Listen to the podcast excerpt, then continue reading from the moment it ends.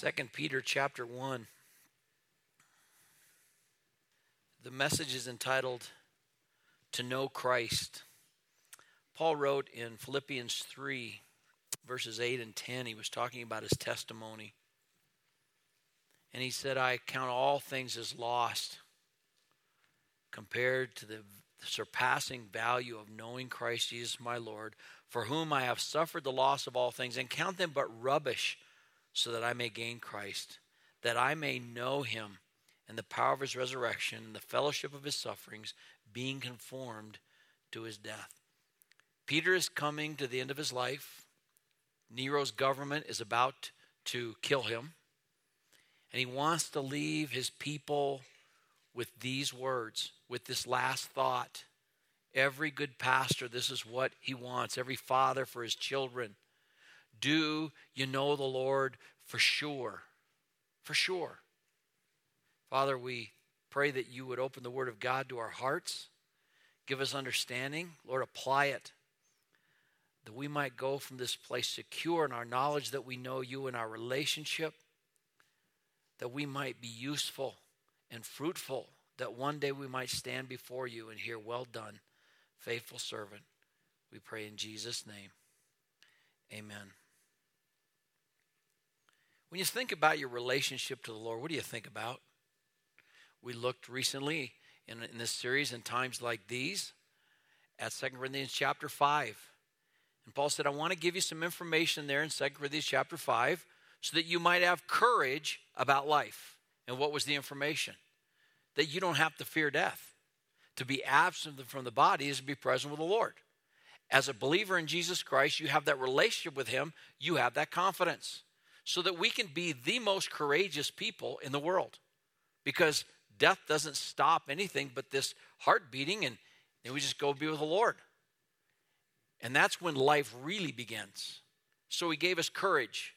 I think in this passage, Peter wants his people to feel purpose, to make sure they knew they're being used of the Lord. Because there are always a mixed multitude. Chuck Swindoll said, when they came out of Egypt, there was a mixed multitude. Whenever the Lord is working, there's always a mixed multitude. And so we want to make sure we're always presenting the gospel just in case there's someone that's grown up in church has all kind of religion has all kind of knowledge about jesus but do you know him now we could because of the internet we can have all kinds of information about famous people and you can know all kind of details about their life but if you ran into them it's a difference if you know them or not right? You can study peyton manning's all of his records and you can know where he's been in school and all that he's done. But if he met, met you on the street would he say hey how you doing? Would he know you?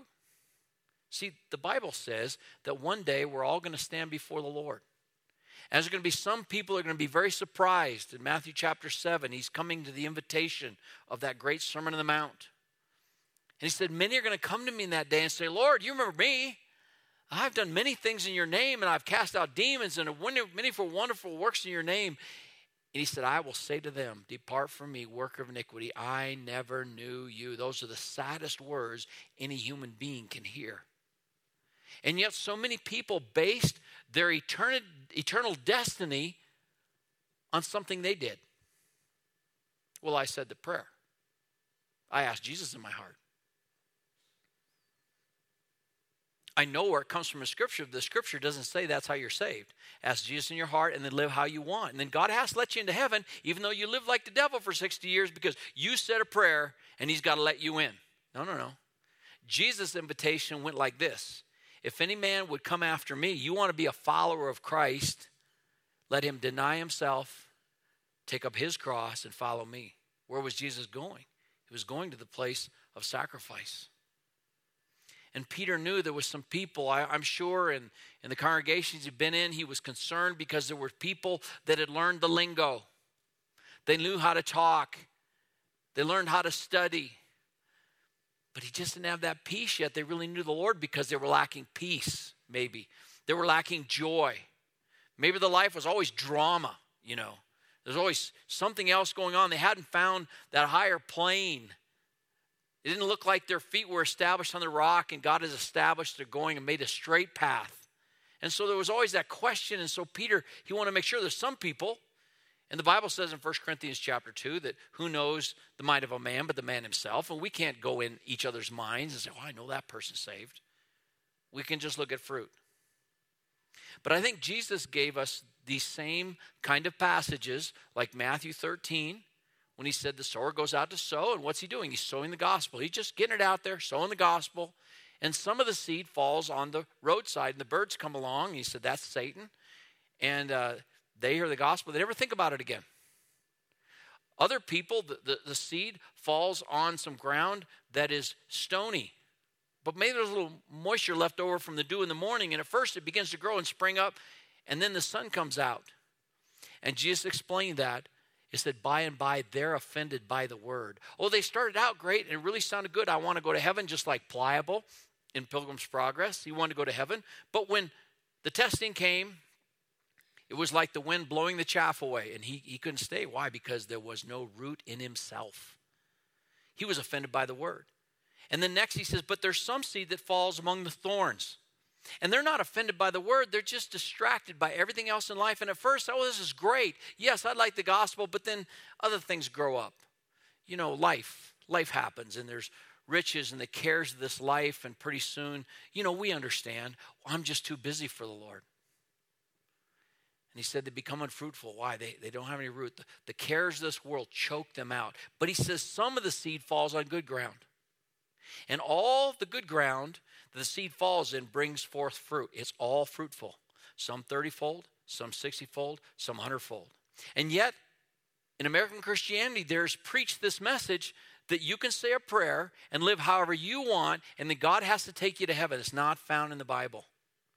Jesus' message was you be perfect even as my Father in heaven is perfect. How can he say that? Because we can't be perfect. Because he's given us his life. When you receive Christ as your Savior, it's not about you're going through some religious things or showing up enough, but you partook of the life of Jesus Christ. And just like my children, you know, uh, when, when you call my house, you know, and, and when the boys, their voices started changing, they'd call, and sometimes somebody say, Oh, Pastor. And they say, Well, yeah, this is Pastor. Can I help you? And then they'd laugh and they'd know it was somebody else and they'd give the phone to me and say, Oh, that sounds like you. Well, not really all that strange, you know. Genetically, they're connected. I remember when my son PJ got married and David and, and Ben went with me down to Chicago to pick up some of PJ's friends from the naval base for the wedding. And uh, they're getting in the car. Now, to me, Ben and David look a lot different. But I'm their dad. I've known them, you know, all their life. And uh, and and so I, they look different to me because I know them so well. But the guys get in the car, they look at you and say, "I told you, they all look like twins."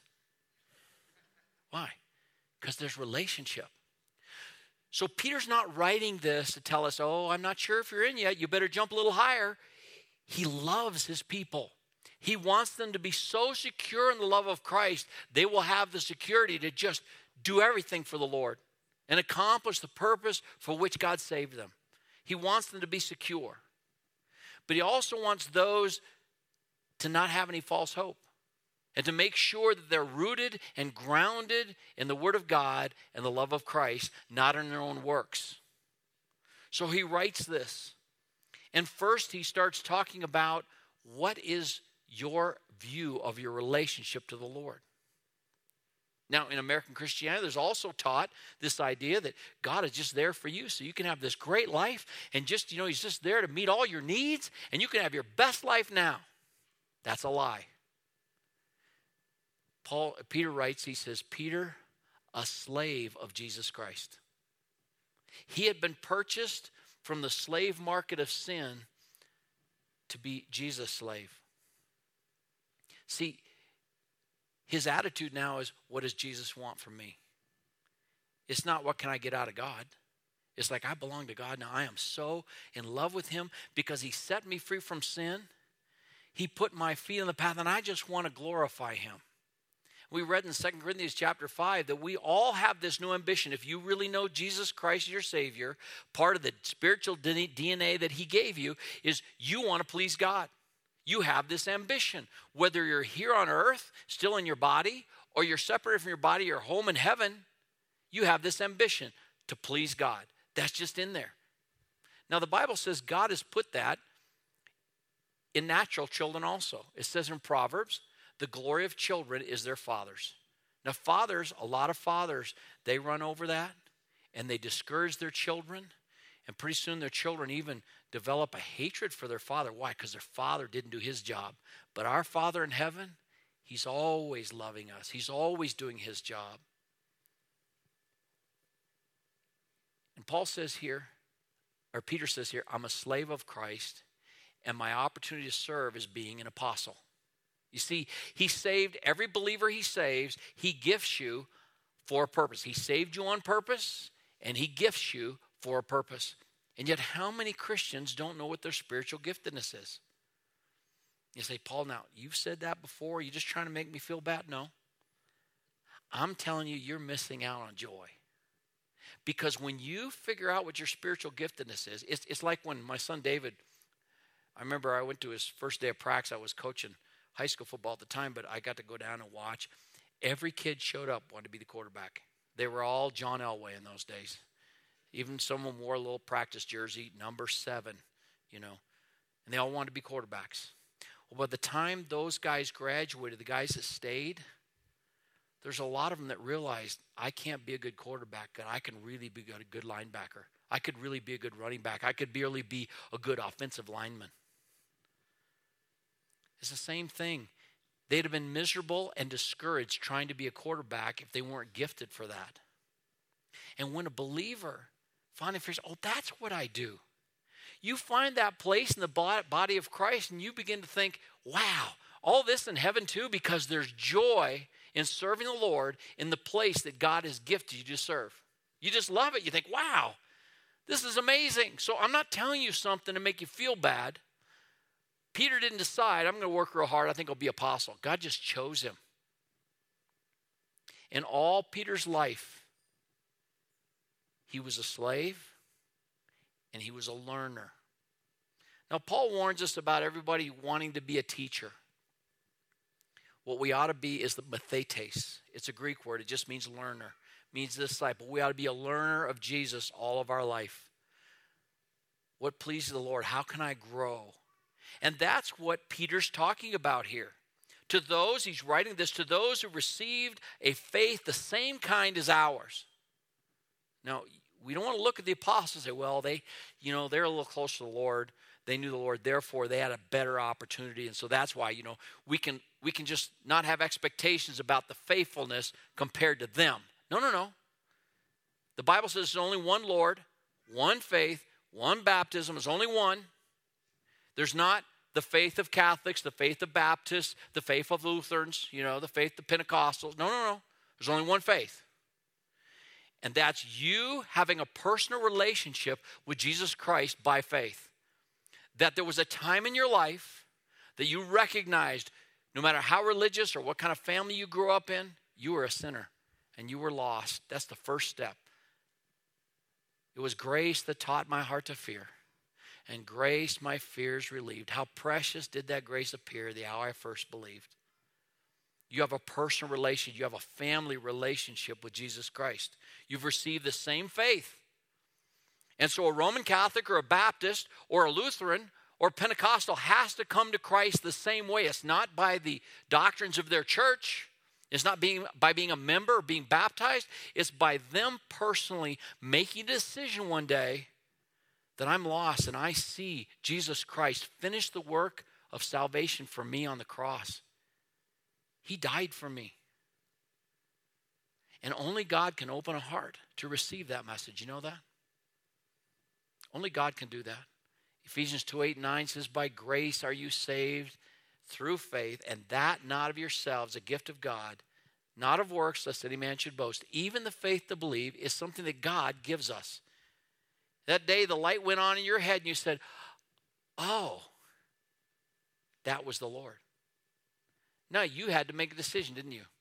The Bible says, men has received him. You had to, you had to respond to the work of God. As men as received him, to them gave you the power to become the sons of God, even to them that believed in his name. But you couldn't believe till God opened your eyes and you saw your lost condition. So God gets all the glory for our salvation. But you've received the same faith as Peter, so you have the same opportunity to be found faithful as Peter did. There's not different kinds of faith. We talk about sometimes that guy really got saved. Well, there's no, there's there's not kind of get saved and really get saved. There's only real salvation, right? There's only one kind. And that's what he's emphasizing here. And we come to faith by the righteousness of our God and Savior, Jesus Christ. We'd all agree about that. Jesus demonstrated his righteousness. He was the innocent Son of God. And he paid the price for our sin on the cross. And he said about himself, I am the way, the truth, the life. No one comes to the Father except through me, not through a church, not this church or any other, but by personal relationship, personal, a personal talk that you had with God, where He convicted you of your lost condition, and you recognize that you said, God, I'm a sinner. You confess that.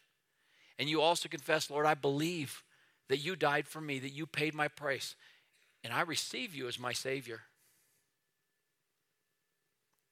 Verse 2, he says, Grace and peace be multiplied to you in the knowledge of God and of Jesus our Lord. Grace and peace. Now, we can be around religion and you know those are those are religious words, grace and peace, grace and peace. But what do they mean? Well, ask a lot of Christians, and they say, well, grace is just unmerited favor. Yes, it's unmerited favor. Somebody comes up to you and they say, hey, would you do me a big favor? You haven't lived very long before you start saying, Oh, what? What's the favor, right?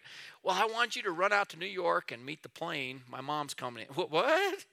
No, no, no. You already committed.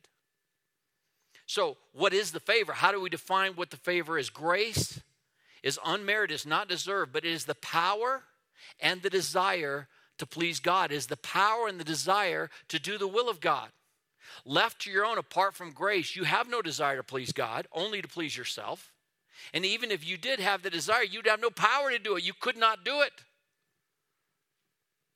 And so it's unmerited, but that's what it is. It's that power and desire to do the will of God. And what is peace? Peace is that confidence that you're right where God wants you to be, that you're going the right direction in spite of adversity, in spite of the waves, your eyes are on Jesus and you have the confidence, the peace. I, I like to use the illustration of football because that, that just makes sense to me. In a football field, if you were making touchdowns, there was no defense out there, big deal, right? And when we had D-tie football in Laramie and we won a lot, uh, it wasn't fancy. And many times it was three, cloud, three yards in a cloud of dust.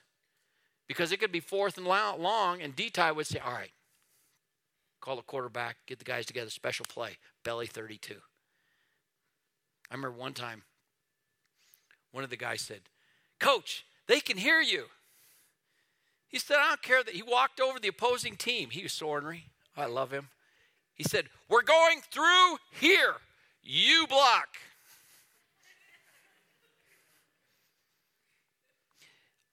You didn't have to study Laramie films in those days. They're going to be running up the middle. That's what they did. Full T backfield, running up the middle. Here it comes. But those fullbacks that played for D-Ty, they didn't have to be the fastest guy, but they had to be the kind of guy that knew he was going that direction no matter what. And even though you can't see the hole, this is where you're running right here. It'll open up when you get there, and you'll probably help open it up. See, that's peace. That's peace. Oh, there's adversity. There's guys trying to bring you down, take your head off, but you know you're going that way. That's peace. How do you get that multiplied? How do you get that kind of confidence in the Lord? Because if you know Him, the more you get to know Him, the more confidence you have in Him, the more you become like Him, the more you desire you have to please Him, and the more power He places within you that you might be found pleasing to Him. And so Peter's desire was for his people that they just be full of the power of Jesus and full of the confidence so that they might be found useful and fruitful, that they might be found faithful. He said, I, want that to be multiplied in your life. What did Peter found? Peter found the same thing Paul had that Jesus is faithful. He'll never leave you nor forsake you. All you have to do is follow. Sometimes Jesus leads in some dark and dangerous places, but what is it? He's always faithful. Then, verse 3 and 4, Peter says, Now, seeing that his divine power has granted to us everything pertaining to life and godliness, through the true knowledge of him who called us by his own glory and excellence, for by these he has granted to us his precious and magnificent promises, so that by them you may become partakers of the divine nature, having escaped the corruption that is in the world by lust. And he said, Listen, if you've trusted Christ your Savior, you have everything. God has given you everything you need for success. He has given you the Holy Spirit. He's bought you from darkness to life. He's given you His life. He has given you giftedness for the purposes for which He saved you. And he said, It's magnificent. Peter never got over watching God work in people's lives. He never got bored with it. He never got bored with evangelism. He never got bored with sharing the gospel because, like Paul, he found out that it is the power of God unto salvation. So he just kept sharing it, kept sharing it, and kept trusting God to use it. And Peter wanted his people to have that kind of confidence after he left. Now he says, For this very reason, I want you to apply all diligence. Now, verse 5 all diligence. Some Christians have the idea every time you talk about effort on our part that, oh, that's legalism. No, no.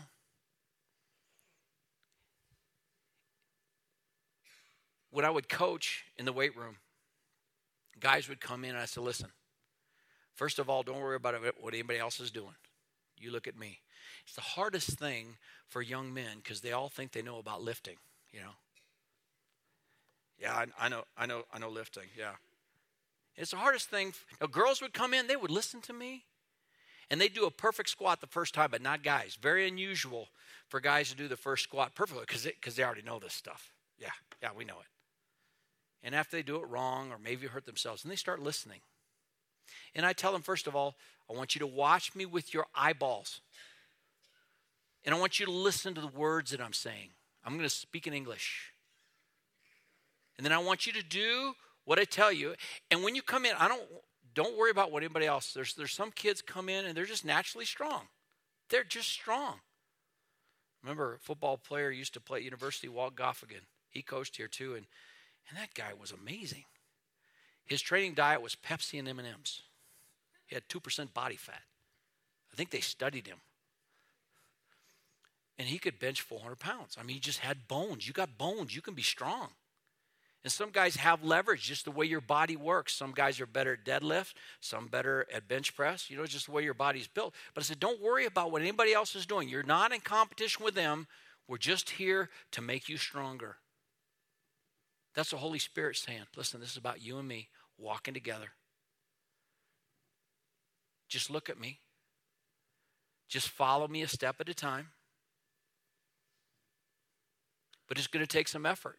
Now, some of those guys would come in, and you asked them before, they didn't care much about lifting, but all of a sudden they found out. I found this with, with older men too.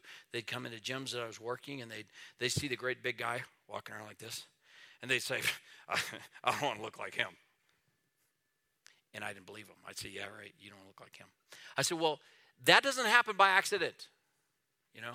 But we'd measure the little biceps, you know, measure their lats. And then we'd say, Just do this. And two weeks they come back in, and whoa, they put on an inch. And they'd say, invariably, what's that guy doing? Because now they want to be like him because they think it's possible. Listen, we can be like Christ. He has gifted you, He has put that energy, that power, that desire in you. Just follow today, one step at a time.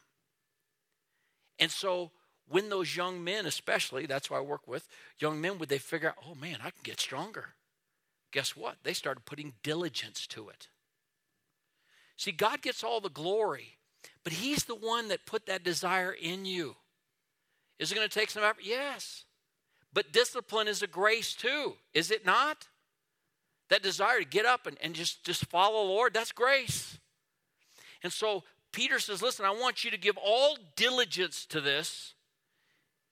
In your faith, I want you to supply moral excellence. That's virtue. First, in Peter's list, the moral excellence is a word that is a classical Greek. It means the God given ability to perform heroic deeds. Isn't that amazing? The God given ability to perform heroic deeds. Now, I found this with young men. You tell them, hey, listen, you just do what I say. You drink a gallon of milk a day? Yeah, mom. Gallon a day. And you just come in here and you be faithful. Unbelievable how strong, much stronger you can get. Because I know something. When a guy's 18 to 25 years old, man, he's got hormones in his body that are helping the coach, right? Even 16, they just start getting big. God's put that in you the moral, He's put that in you to do heroic deeds for Jesus Christ. The God given ability. It also came to mean that quality of life which made someone stand out as excellent. It never meant cloistered virtue or virtue of attitude, but virtue was as demonstrated in life. Peter's writing of moral energy, the power that performs deeds of excellence. That's in there. That's in there for you to be like Christ. So when you read about Jesus and his answers and his decisions, you say, Oh, Lord, I, want to be like that. And the more you pray that, the more God wants that for your life. Then he said, I want you to add to that virtue knowledge. Paul wrote Timothy, he said, Timothy, study to show yourself approved unto God, a workman that needs not to be ashamed, rightly dividing the word of truth. It means understanding, correct insight, truth properly comprehended and applied. So you're not buying every wind of doctrine that comes down the road. You're testing things in your mind. You hear somebody on TV. If you're like me, you listen to them and you go, oh, n- no, that's not what the Bible says. How come? Because you have the Holy Spirit. And some guy comes through town and he's got a big, hey, you can become rich, just give to me. And you go, no, that's not what the Bible says. The Bible says he became poor for our sakes, right? that we might be rich through him, but not about this world. How come you know that? Isaiah 8:20 says, "To the law and to the testimony they speak not according to this book because they don't have any vision." But you have that insight. Why? Because you have the Holy Spirit. And your desire is, I want to know the truth. I want to know what God's word says. He says, God put that in there. Give it that, that vent in your life that you can grow in the knowledge of Christ. Truth. And then he says, verse 6 add to your knowledge self control. That's the idea of literally holding yourself in. In Peter's day, self control was used of athletes who were to be self restrained and self disciplined. We understand that, don't we? You're going to be an athlete, you got to say no to some things, don't you? You have to say no to late nights before a game. And you got to say no to, to, late nights when you're training if you're going to get stronger because your body needs rest as much as it needs food and exercise. In fact, it needs rest more. And if you burn the candle at both ends, eventually you're going to be weak. And there's certain things you can't do. You can't you just can't go out and do what everybody else does because you're an athlete and what? You want to win. Paul said in 1 Corinthians 9, Everyone who competes in the Olympics Games exercises self control in all things. They do it to receive a perishable crown, but we an imperishable. They would give them a wreath in those days. Now we get a gold medal. But, you know, do you remember how many people won the Olympics in the 30s and the 40s and the 50s? 32 was, I think it was 30, 36. Jesse Owens. But we don't remember that many. Why? Because it fades in our minds. Great athletes, they just fade. He said they do all this discipline to get something that just kind of fades with age. But we, we compete for an imperishable crown. Therefore, I run in a way as not without aim. I box in such a way as not beating the air. You know, you don't get a gold medal because you can really put on a good show with your fist, no opponent, right? He said, In my life, I want to land some blows. I want to run to win. Because of that, he said, I beat my body and make it my slave. Because your body gets up in the morning and it lies to you. especially after the first workout. First workout, you've had all the days. You know, they used to call it two days, three days. Now in football, just all day long. Just go all day. And the next day you get up and you're like, oh, oh. And your body says, you should just lay here. But the first time guys go through a circuit training, you know, they get to the end and they're saying, oh, no, my body's saying this is not good for me. Why? Because my heart's pounding. I feel kind of sick to my stomach. They look kind of green around the gills. Your body lies to you. But when you're feeling bad and you feel like quitting, you're supposed to be in charge of your body. Paul says, I beat my body and make it my slave. I make my body do what I need it to do, not just what my body says to do. Self control. And then he says, perseverance.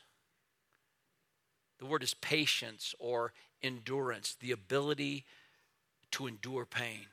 You see, self control, that's holding you back from doing things you want to do that you shouldn't do. And perseverance is making yourself continue to do what you're supposed to do. It's patience, it's endurance. Self control has to do with handling the pleasures of life, while patience relates primarily, primarily to the pressures and the problems of life. The ability to endure a problem, uh, the, the ability to do, excuse me, the ability to endure is being long suffering. Often the person who gives in to pleasures is not disciplined enough to handle the pressures either, so he gives up. And the Bible says if you belong to Christ, you're losing your love for the world and the pleasure. That's not the greatest joy. That's not the greatest pleasure. It's knowing Christ, knowing Him and pleasing Him. Sometimes in our life, we have those little spaces and we say, well, what would life be without a little bit of sin? So I've just kind of left this little cupboard back here in my life. And, you know, I just break it once in a while because, you know, I got to have a balance, you know. No, no, no. Holy Spirit goes right to that little hidden area I want in here. He wants to cleanse all of our lives. We can have self control. You can say no to yourself in the power of the Holy Spirit. You could be like Christ. Then he says, I want you to add to that self control and to that perseverance godliness. It simply means like God, God likeness. In the original Greek, this word meant to worship well. It described the man who was right in his relationship with God and with his fellow man.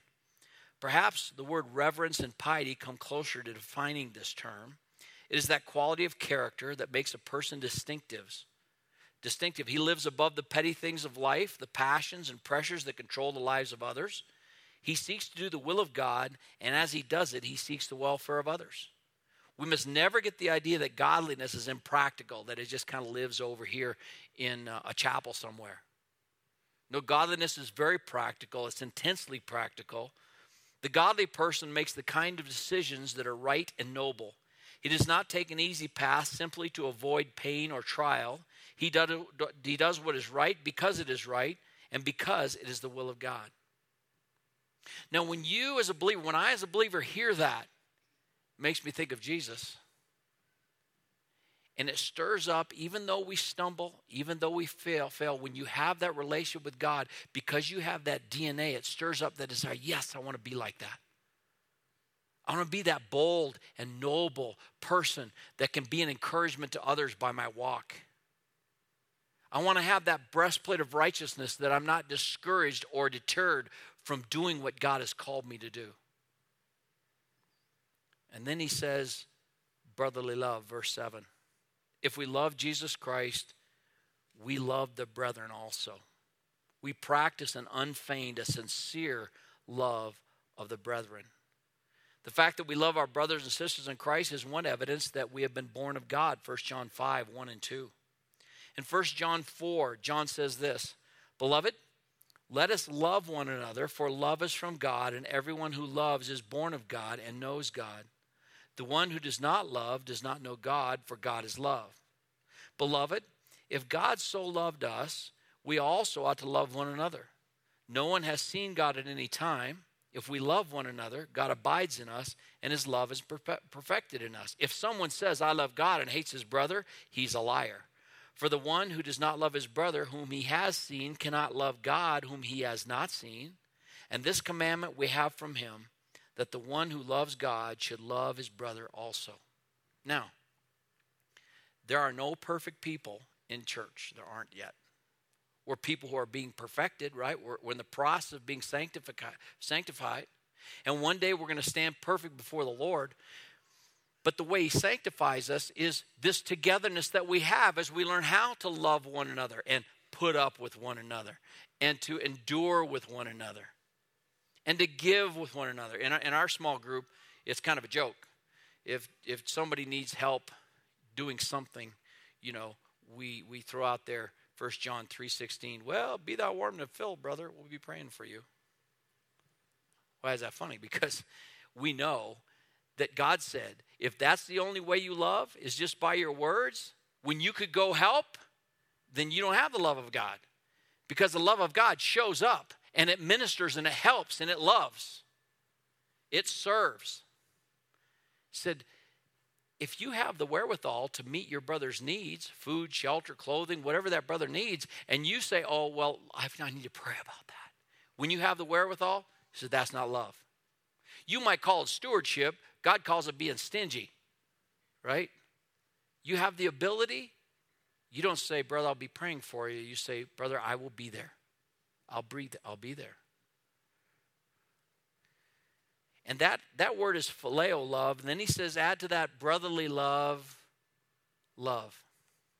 That's agape love. That's self sacrificing love. Because Jesus laid his life down for us, so we ought to lay our life down for one another. See, that's serious, and that can only come from God. And that's not just a feeling. It's nice if you have the feeling go along with it, but sometimes it's just being there because agape love is responsibility. It's your ability to respond to one in need. That's God's love. God demonstrated his love to us in that while, while we were yet sinners, Christ died for us. We were the ones in need. And Jesus came and took our place. In verse 8, Peter goes on to say, listen, the one thing that we need as humans in life is purpose. We need to know his purpose. In times like these, when there's turmoil going around and it seems like the morals of this world have been turned upside down and they call good evil and they call evil good and just don't even know who you can trust anymore, we need to make sure that we don't forget that we have a purpose for God, and that is to be useful and fruitful. He said, Now, if you're growing in these qualities, godliness, in self control, in perseverance, in loving your brother, in growing in the knowledge of Christ, if these qualities are yours and increasing, they render you neither useless nor unfruitful in the true knowledge of our Lord Jesus Christ. How are we, how can we be useful?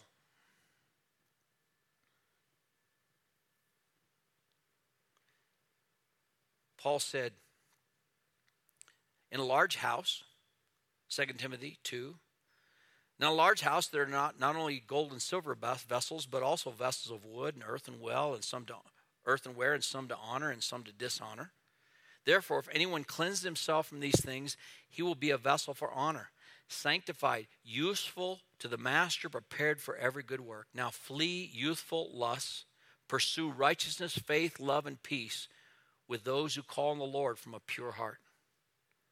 See, you can be a vessel that God can use. You've been set free from sin. You don't have to live there anymore. You don't have to be controlled by the flesh. You can be useful.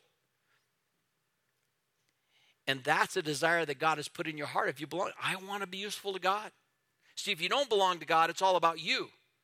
And how can you use God and church and religion and morals so that you can have a better life, have a better marriage, but if you belong to God, you say, Lord, use me. I want to know when I get to heaven that He'll say, You did what I called you to do. You did, you fulfilled the purpose for which I saved you. Paul in Philippians said that. He said, "Not I, I haven't, I haven't accomplished it yet. I haven't, I haven't gotten there yet, but I, I continue to stretch out and reach forward to the prize, the purpose of the calling for which He saved me." He saved you on purpose, and He's gifted you for purpose. And to fulfill that purpose, He wants to say to you, Well done. We want to be useful. Secondly, he said, I know the desire of every true believer is that we be fruitful. Jesus said in John 15, I am the vine, you are the branches. He who abides in me and I in him, he bears much fruit, for apart from me, you can do nothing. If anyone does not abide in me, he's thrown away as a branch and dries up. They gather them, cast them in the fire, they're burned. My Father is glorified by this, that you bear much fruit, and so prove to be my disciples. He saved you. You're attached to the vine. If you abide in the vine, you're going to produce fruit. He wants you to be fruitful. That's His desire. And if you really belong to the Lord, you want to be fruitful in your relationship with the Lord too. Verse 9, he says, Now if these things, these qualities are in you, in verses 5 through 7, if if if if you don't have these qualities, then one of two possibilities. If these, these are not your desires, this is not to say jump higher. He's just saying, as a serious believer, you look at your life and say, where am I growing and where do I lack? And you say, I'm good. Then you have permission to see if you're really saved or not because he says one of two things. Either you're short sighted, you've forgotten you were saved from your sin, or you're blind, you never were saved. You got religion, but no power, no relationship.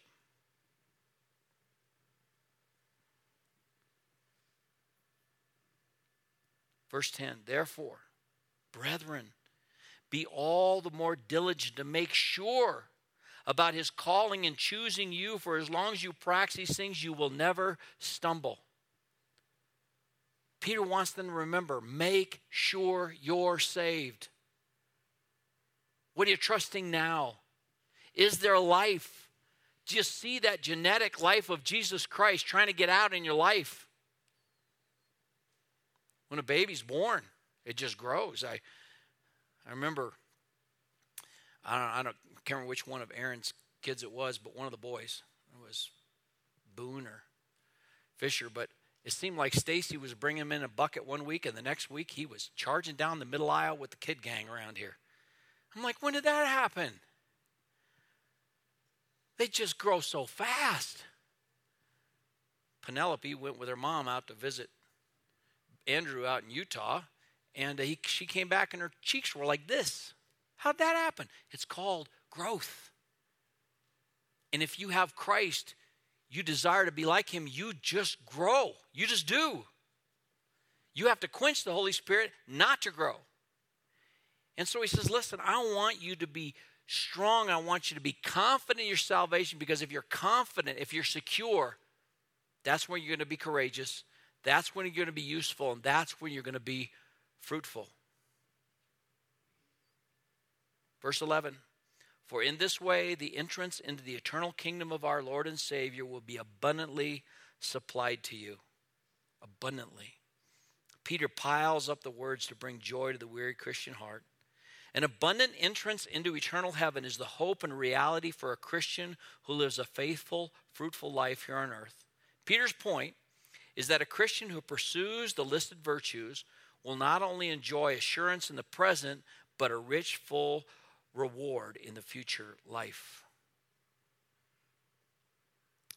He wants to be secure in your salvation, he wants to be fruitful. Peter wanted his people to be rewarded when they got to heaven. In verses 12 through 15, Peter said, My, wonder, my number one job, I'm about to die I know they're building the cross for me out there.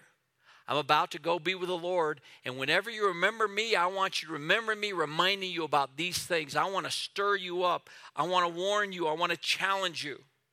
Therefore, I'll always be ready to remind you of these things, even though you already know them. You've already been established in the truth which is present with you. I consider it right as long as I'm in this earthly dwelling to stir you up by way of reminder, knowing that the laying aside of my earthly dwelling is imminent as also our Lord Jesus has made it clear to me. And I will be diligent that at any time after my departure, you will be able to call these things to mind. He said, I want you to remember this.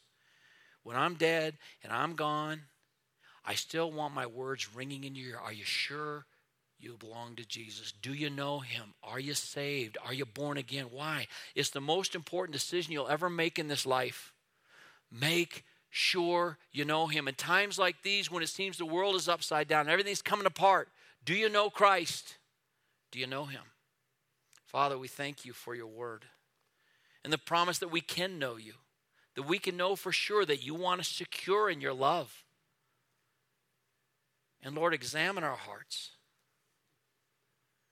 Lord, winnow out the chaff, burn out the dross, that we may be vessels that are useful for you, that we might be fruitful. Lord, that we might hear from you, well done. You did what I called you to do, Lord. Oh, Lord, that that might be the goal, not our 401k, not our career. Lord, those are opportunities, but Lord, that we might be found faithful in your calling and choosing us. We'll give you all the glory in Jesus' name. Amen.